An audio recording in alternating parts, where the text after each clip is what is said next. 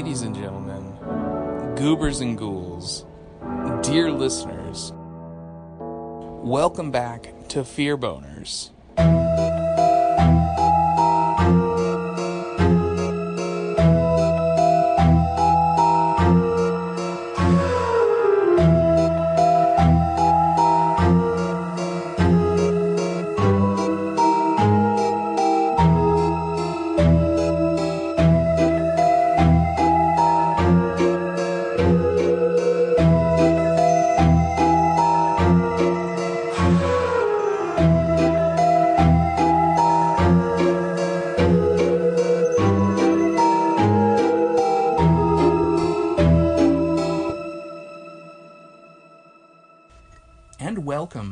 Fear Boners, presented by the Down in Front podcast. I'm your host, Andrew, and I am super excited to be here with you tonight, dear listeners, as we review a little movie called Sam Was Here. Now, this is going to be another one that I found on Shudder because, as I talk pretty much on every episode more recently, uh, it's a great little horror streaming service, constantly bringing uh, new movies to my attention, which I really appreciate. And as always, it's a great segue for me to remind you always feel like you can reach out to us directly at the podcast, either via Twitter at FearBonersDIFP or email us directly at FearBonersDIFP at gmail.com to let us know what movies you're watching. We would love to hear about new movies that we're unaware of. We'd love to take your recommendations and make some reviews and hear directly from you what you think about these movies. But before we jump right into that, I just want to give a special thanks to our returning listeners and give a special thanks to our brand new listeners. Thanks for stopping by. It warms the cockles of my cold, dead heart that you were turning your radio dial and wound up listening to our pod. So thanks so much. Before we get into things, let's take a moment to talk about what I'm drinking and what I'm watching, besides what the movie that we're going to be discussing this evening is. As for what I'm drinking, I'm drinking a gin and tonic because why the hell not? There's never really a bad time for a gin and tonic, unless you're driving. But then again, I wouldn't also be recording a podcast in a car. So here I am. And as for what I'm watching, uh, I recently had the opportunity to to finally watch the Road movie, which is a fantastic little semi document. It's listed as a documentary, but really it's basically just a YouTube compilation that was cut to look like an actually produced movie, where it just takes hours and hours of Russian dashcam footage and cuts it together in a great hour and a half ish long montage of crazy shit. It's almost like World's Wildest Police Chases meets just crazy Russian compilation video shit because half the time it's the the crazy shit that's going on in on or around the car and then the other time it's like what are these people talking about because of course there's a whole bunch of Russian going on, but they do the due diligence to translate all of it so you can hear you can understand what they're saying too it's great. It's a it's a fun little movie. Um, quick watch. Probably I watched it by myself, but I feel like it would be a great watch to to to have viewed with friends. I'm sure I haven't had a chance to look at this online, but I'm sure there's probably drinking games around this film because it is it's a doozy. So if you if you like that, if that sounds like it's something up your alley, there's nothing there's nothing too shocking. There's a few uh, uh, jump moments where you're just like, oh, holy shit! But I don't think you actually see anybody die or anything too nuts in the movie but it is intense. Uh, if you are triggered by like car accidents or anything weird like that, I might avoid it. But it is it is a pretty interesting film, all in all.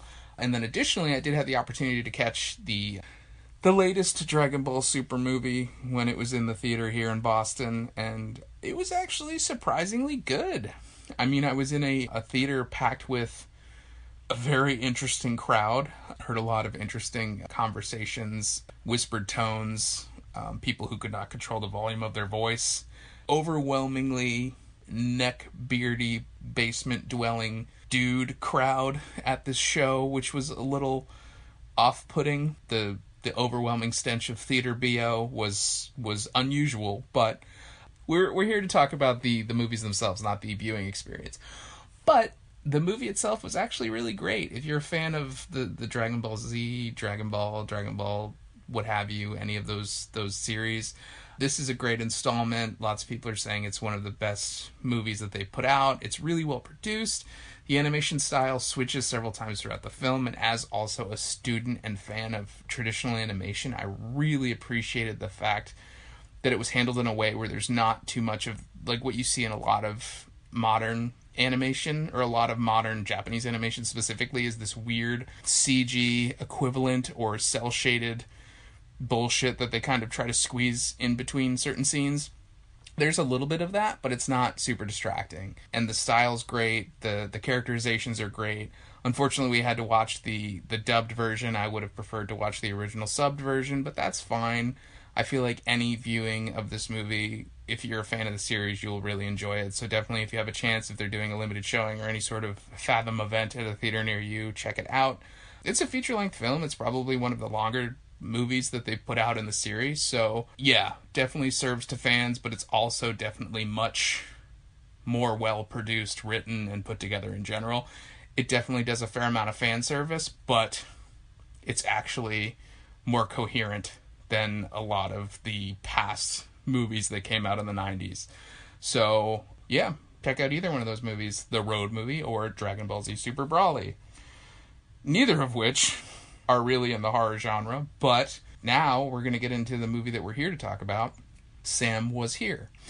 Now, we are going to get into some spoilers, so if you do feel like watching this movie, stop the pod, get Shudder, or find somewhere else to watch it, find it on iTunes, rent it, what have you um, and check out the movie and then come back and hear what I have to say about it because it is a good one. It's a fun little, it's a fun little ride. Um, generally, if you enjoy weird, trippy California desert, I don't even know how to like quantify this film. There's a lot of movies that I would say that it was like or take bits and pieces of other movies and cram it together to make Sam was here, but basically the gist is if you liked Quentin uh, Rubber, which is the movie about the uh, the psychic tire that blows up people's heads that rolls around the desert in like a weird little town full of creepy people.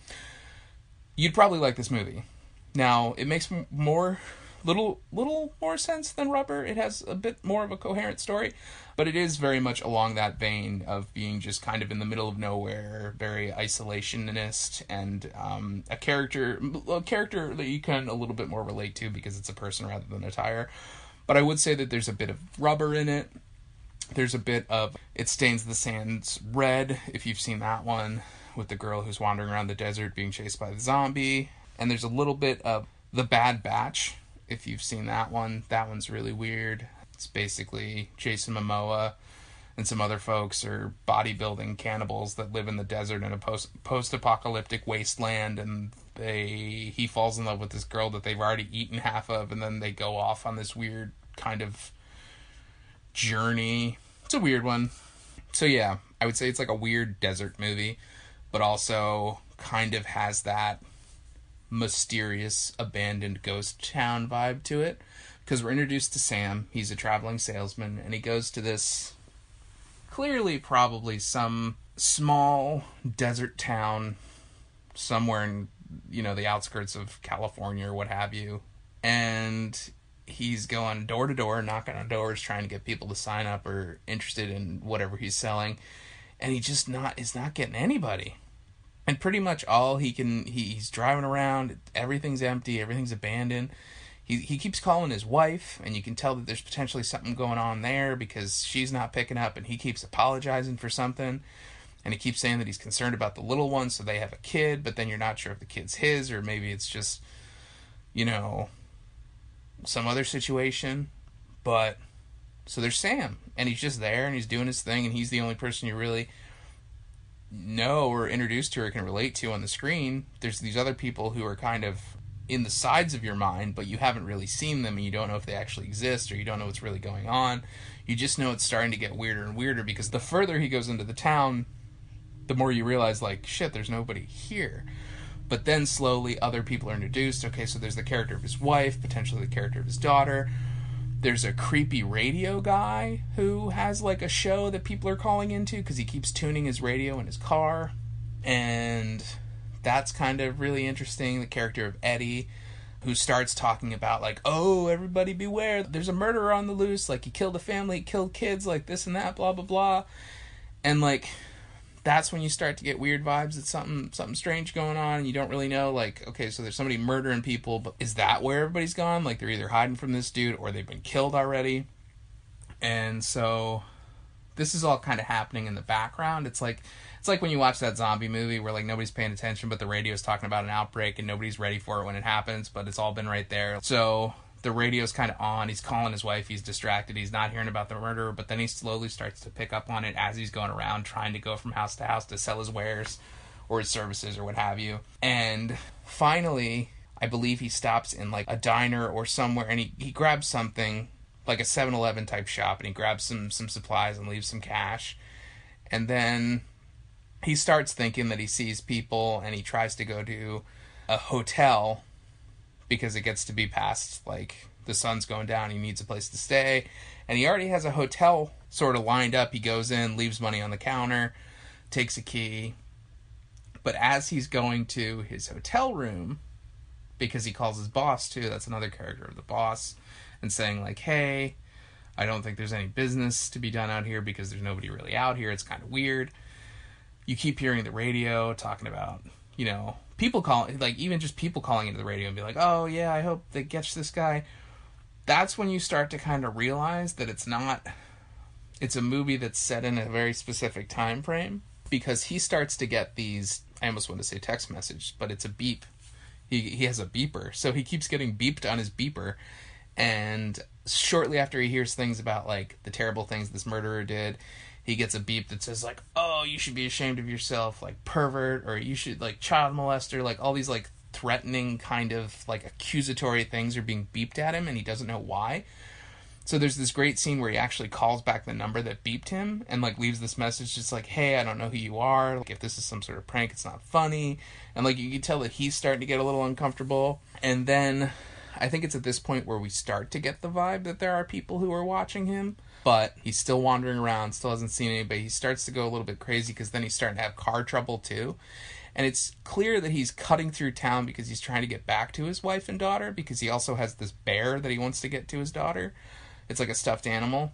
Yeah, and then he's having car trouble and he's broken down on the side of the road. I feel like every time in these episodes I get to a point where I'm listening to the narrative that I'm weaving the graphical tapestry that I'm weaving with my tongue for you, this painting that I'm creating so that you can follow along at home. And I realize that it doesn't make any sense at all because I'm jumping around so much. But it's at this point in the narrative when he's broken down on the side of the road, realizes he's going to have to walk to get gas or like get a tow truck or what have you.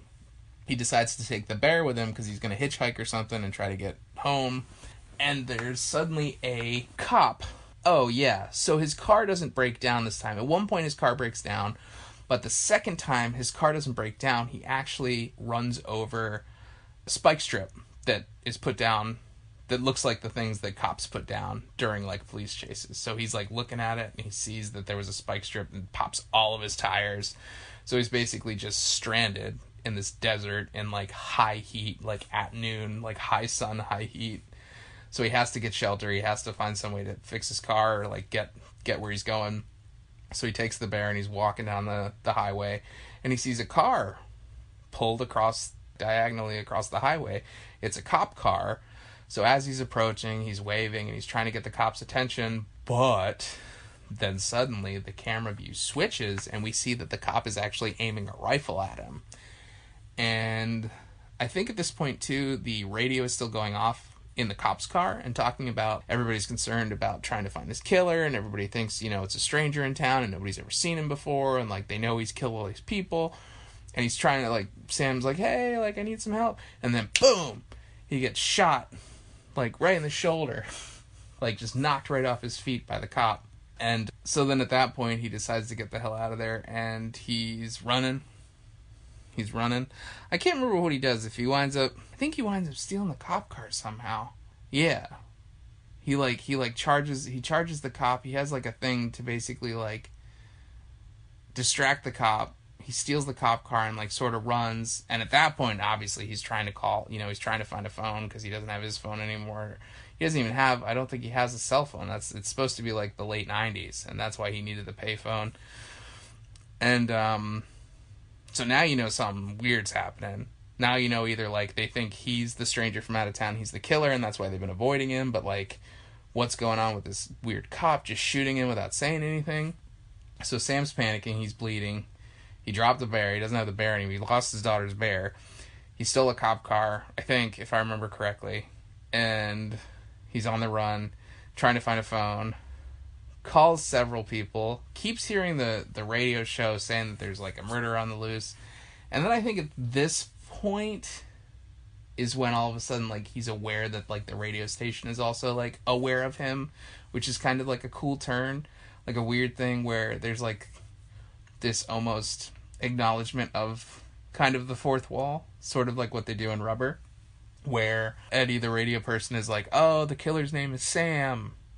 And then everybody starts shitting on Sam and talking about how shitty he is and like he's, you know, he killed the family and he's getting like beeps again. And that point he winds up in he finds some trailer park i think. No yeah so i don't think he steals the cop car. I think he like runs and finds like this trailer park that's just off the highway. And he winds up in a trailer and he's trying to hide from the cop because he knows the cop's still looking for him. And he tries to find a phone. And there's this great scene where he's in the trailer and the cop comes in with like a shotgun and they have a confrontation and he winds up having to kill the cop but it's like really intense because like the cop's got a gun and he's like this big cop he's got like the the motorcycle he's like cop, he's got a cop car but for some reason he has like the helmet that a motorcycle cop would have so his face is fully covered so you don't know who he is but he's dressed like a cop and so you think like well maybe this is the killer so there's this great moment where you're like, well, shit, like what's going on? There's clearly some things that maybe is Sam hallucinating because he's been out in the sun for too long, or is he actually like a killer and he's just wandering around and he's just emotionally unstable? Or is the the weird cop guy who's trying to kill him the killer? What's going on at this point in the movie? But the thing of it is, that's what this movie is. Is from here on out, basically, you think you know what's going on, but you really have no idea what's going on, and then by the end of the movie, you're just like, "What did I just see?" But it's still fairly enjoyable because it is it is really weird, and I appreciate weird cinema, and that's why I do liken it to movies like Rubber, for example and so he's basically like at that point running around. He has a moment where I think it's actually in one of those trailers he runs into an old lady who's like hiding and he tries to ask her for help and then she panics and he accidentally this is where you get the feeling that maybe he is a, a killer of some sort or like just unstable because he's struggling with this old lady who's like concerned that he's the killer because she doesn't know who he is and he barged into her house. And in the ensuing like grabbing her to apologize and try to explain things he accidentally dumps or maybe he does it like he hits something and like a whole a whole bucket of boiling water that was on the stove just dumps over on the old woman. And she's like dying because she's been scalded and like she's there and she's saying, "Oh, my my boys will kick your ass. My boys are here." And he looks out and there's like two dudes that are there like almost like just coming home to their mom's house like ready to kick his ass. And so at this point, I think he has the gun from the cop that he killed I know I'm probably remembering things out of order. There's so many like this movie's punctuated by these like really low, slow moments where nothing's happening and he's kind of lost and he's wandering through these great deserted scenes. And then there's these really tight action-packed moments where shit like this happens and it's like really frenetic and and crazy and hectic and and that's what this movie does really like the pacing's like really good in this movie. And so from here he gets chased by the two brothers and he winds up killing both of them and that's when it like it just ramps up because first he scalds the old lady with the spaghetti the spaghetti water like the boiling spaghetti water. I don't think he kills her. I think she's just like really badly burned. And then he kills both of her sons in the desert because they chase after him and one of them he just shoots with a gun and the other one i think he beats to death if i remember correctly. And it's at this point he's shot through the shoulder and he's already covered with blood but then he's covered with their blood and now he just looks he does just look the part. He looks like a freaking crazy person and so suddenly the movie went from like, you know, a 3 to like a 12 on a scale of 10 and you're just like, "Well, shit, like what's going to happen next? When are we going to figure out like why does everybody want to kill him?" And then that's when you start noticing that like maybe there are other people in town who are watching him who are trying to get him. And so eventually he winds up back at the hotel that you are introduced to in the beginning of the movie. Not the beginning of the movie, but when the one that he's basically there at. And I can't remember if you saw it before, if the concept of it was introduced, but there's been this door in his room. There's like a hole in the wall, and he sees a weird red room. And then he goes out, and there's a door that's just covered in chains and padlocks. Like nobody's allowed in that room for a specific reason or what have you. And so like he sees that a couple times. It doesn't really he thinks it's weird, but he doesn't really do anything about it. So he sees into the red room from his room because there's a hole in the wall, and he knows there's some weird shit over there, but he doesn't know what it is. It's probably supposed to be a metaphor for something. There's like a doll laying on a bed. It could probably mean some some weird shit. But then by the time he gets back after he kills the cop and he kills the two sons and he scalds the old lady, he is basically almost the the character that these people are making him out to be.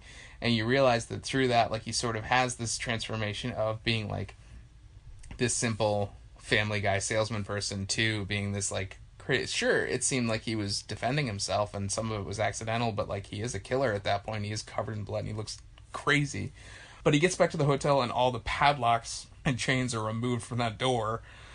And I think it's cracked open. So, curiosity having already killed the cat, he decides to go in. And when he's in there, everything's doused in red light. It's like this great creepy room. And there's all this weird shit. And this is when this is the height of he's hearing weird shit on the radio. He keeps trying to call his wife and he can't get through to her. I'm like nobody's answering. He hasn't heard back from his boss. Nobody has he hasn't like directly spoken with anybody unless you count like the old woman that he accidentally scalded. He's been isolated this whole time. And you don't really get a, a feel for how long he's been out there, maybe like a few days, 2 to 3 days, maybe like a weekend or maybe like a week, but he's been by himself essentially the whole time.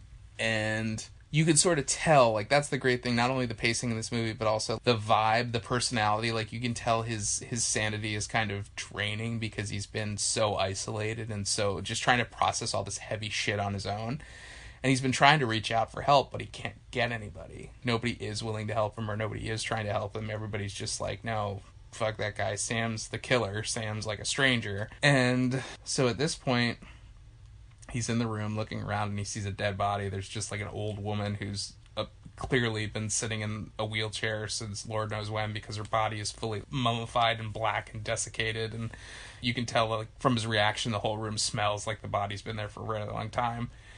And it's at this point towards the end of the film that he is confronted by Eddie, who is the guy who's been sort of pestering him this whole time on the radio station.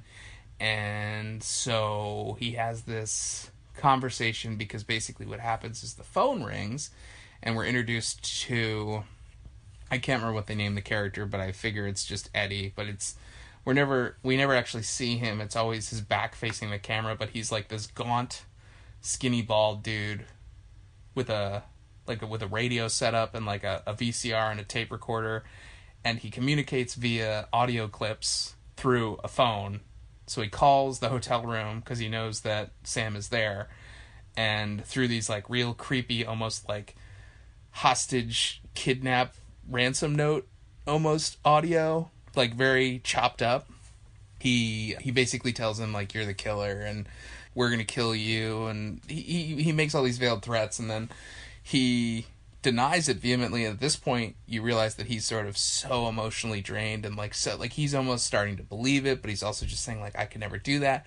And then eddie plays a vhs tape that somehow feeds from wherever he is which i'm assuming is probably also in the hotel somewhere into the t into the old school tv that's in the hotel room that he's in that shows he first he plays audio of a guy assumedly killing a little girl like strangling her and then there is a video that he puts on that shows like the back of a man as he's like throttling someone, throttling someone's neck. And so at this point it just it looks very bad for him, but at the same time he's like I don't remember that. I that wasn't me. That's I don't know who you think I am. And he's like kind of getting real nervous, but also being like that couldn't have been me. I'm not a killer. But then you think you're like, yeah, you did. You've technically killed like three people already. We watched you do it. And he starts talking about how he's a family man and he has a family and he can never do that because he loves his daughter, he loves his wife.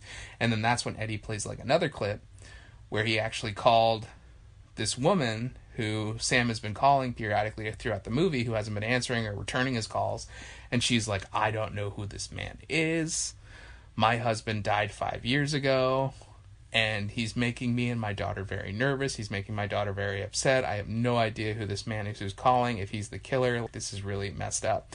And then for him, he's just like, that really warps him because he's like, why is my wife saying that she doesn't know who I am, that I'm dead? This is where it starts to get weird because, none, spoilers, none of this will be explained by the end of the film. It's just very, it's very broadly brushed over. Very broad painting at the end of this film, very vague ending. It just gets weirder and weirder because you have this bizarre robotic radio VCR conversation between twitchy, naked, sweaty Eddie, the radio disc jockey, with his back to the camera, and Sam covered in blood, just like kind of.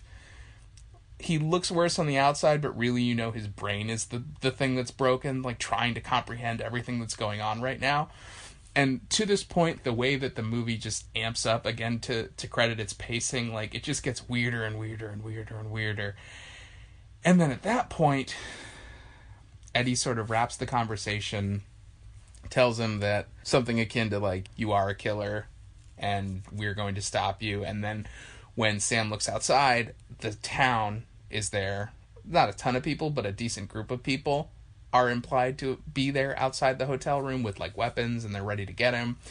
And then we're basically in the final stretch of the film where we see Eddie sort of is listening because there's audio receivers in the hotel room. The people from outside break into the hotel room, or not even breaking, he left the door open, but they take him out and they all have like rakes and hammers and like sledgehammers and shovels and like blunt objects and they're just beating him beating him, beating him, beating him. And you can hear him saying, like, oh, not a killer, I didn't do it, I'm Sam, but I'm not, you know. And Eddie's listening, and you think they beat him to death. Sam, the guy who you may or may not have been rooting for, he's just very, like, you can't tell because you don't know. By the end of the movie, you don't know if he is who he says he is, or if he is who they say he is, or like what the the the situation is. If he's just a crazy person, or if something weird happened, because there does seem to be this like strange kind of supernatural Twilight Zone ish. It does very much feel like a weird trippy trance house music Twilight Zone episode because this is very much just Quentin Dupieux's movie is as much about the music as it is about the movie itself. The music in this movie is pretty cool. Uh, the ambiance of the scenes that are set by the score are pretty cool the editing's great because it'll last. Like there are some long shots that linger just long enough to get a point across or to like set a mood for a scene. So like I think that was really well done in this movie. But yeah, so the town, the people who you've been hearing on the phone with Eddie, presumably who've been watching him the whole time but have been hiding and ignoring him, come in, beat the shit out of him, and you think that's the end of the movie because there's like a 10 or 15 minute black screen that then cuts back to the hotel but you see you hear sam kind of just like regaining consciousness groaning. You can tell he's in a lot of pain but he's in a shower and he's behind like the curtain and he's like grasping at the curtain. He's covered in blood. And that's when you just see unidentified hands pouring what is is assumed to be, and I guess implied to be, some sort of acid into the tub. So because it's a, a plastic bathroom liner, a plastic bathtub liner, it's not going to burn through any of that. Like if you've ever seen Breaking Bad, it's essentially the way that they dispose of that body in the first or second season when it burns through the floor of the house. So they basically pour all this acid on Sam while he's still barely alive, and it's it's one of the more brutal deaths I've seen in a movie like this. But the thing is, you don't see you literally only see like his silhouette. You hear the bubbling and hissing as the person's pouring the acid over the the the bathtub liner onto him, assumingly he's naked, and it's just dissolving him and you just see sort of his silhouette as well as like blood splashing up and like you just hear him struggling and having a hard time and it's very ugh it's very tough as much as it is just implied that he's essentially melting. And the whole time Eddie's listening to these sounds and he's kind of like tweaking out, like kind of having like a a moment. And then once it dies down, he takes off his headphones and then the movie sort of fades again and comes back later and you're not sure what to think. The movie's easing into an ending, but you think maybe that was fake, maybe it was a bad like we're gonna find out something it was a bad dream or it was a movie in a movie or like you know it's gonna be some sort of like staged there's gonna be some sort of thing to explain it or it's but there's not really like the next thing we see is the camera outside the hotel the camera goes into the hotel sam's stuff is in like the bear the teddy bear is stuffed in a trash can that's the uh, the the hotel made like her mobile little unit with all of her supplies and stuff. The trash can is full of the girl, little girl's bear, and she is cleaning up the room that he was killed, like basically the kill room, and she's in the bathroom just vigorously trying to scrub the blood out of the shower curtain. Like you would just take, you would just replace the shower curtain. There's so much blood. So basically, that's how the movie ends. Sam is killed by the town, is just devoured. You don't ever get to find out if he is the creepy, weird child molester, killer person. Like, I guess it's implied that maybe. I guess you could take it a few different ways. The guilt made him forget the fact that he did molest his child and then he went on the run but he thought he was still a salesperson but he broke in a way that he thought he was still doing his job but he was really going around killing people but you saw what he saw when he was in his delusion like none of this is ever explained there's a few different ways you could probably translate it but it's just it's like the weirdness of it is why I enjoyed it. Like it's nothing nothing is very on the nose. Everything's very vague. It's very much left up to the viewer. You could assume he is the killer, he is the pervert, he is the weirdo, and hate him, hate him, hate him, and think that he deserves what he gets at the end of the movie. You could also think that he is just like a random person who walked into the wrong town, a town of people who don't trust strangers, and they just wanted some sort of justification to kill him the way that they did and it was unfortunate. He was just wrong place, wrong time, and yeah, I mean, there's other there's other ways you could you could choose to interpret it as well, but I think that's what I like about it. It's not quite a choose your own adventure; it's a kind of a choose your own ending, choose your own character. You get to write a little bit of the movie, which is pretty cool. So, yeah, weird movie. Definitely more more of a horror ish type type jaunt. If you have a chance, find it. It's on Shudder but you can also probably rent it or find it on iTunes, what have you. Sam was here. Fun little movie, weird little movie. Definitely check it out if you have a chance. And that's going to wrap this one up. So, again, thanks so much for tuning in. This has been Fear Boners, presented by the Down in Front podcast. I am your host, Andrew. And if you like what you've heard, you can find more over on downinfrontpodcast.com. We also have a Facebook page over on facebook.com backslash downinfrontpodcast. You can also email the Down in Front guys directly at the crew at downinfrontpodcast.com. We also have a YouTube channel where we post some of our video teasers as well as full episodes. You can look for us on there. We also have the Games Cast over on Twitch where sometimes you'll see Bryland or maybe Warren and myself playing some Monster Hunter or Spider Man or what have you, just shooting the shit. You can find that over at twitch.tv backslash down in front podcast. We also have an Instagram where we post a lot of the art from our episodes, the title pages, as well as links directly to the episodes. You can follow us there to keep you up to date all of these places as well as Twitter at underscore DIFP or at Fearboners DIFP. We will constantly keep you updated with new content when we release new things. Or you can also go back and look at our back catalog. We're well over 100 episodes at this point, so there's so much listening for you. If it's a new movie, if it's an old movie, classic movie, we have an episode for you at this point that you're probably going to want to listen to if you haven't already heard it. And also, also, also, you guys have heard me say this a few times already, but goes without saying. We love you. We love having this ongoing conversation, and we do it absolutely for free. But if for any reason you feel like you'd love to contribute and help us make sure that we get this content out to you on time, then take a look over at Patreon at patreon.com backslash down in front podcast. You can potentially sign up to uh, dedicate a dollar, five dollars a month, what have you. Even a dollar helps like an Arizona iced tea, the price is on the can, Every little bit helps us to get this content out to you on time, fresh, and delivered to your ears, whether it be on your lunch break, on your commute to work, from work, what have you. We'd love to have you listen to us wherever you are, even if it's on the toilet. That doesn't bother us. Just don't tell us about it. So, anyway, thanks again for listening. We'll be back sooner rather than later. And as always, keep it creepy and stay spooky, dear listeners.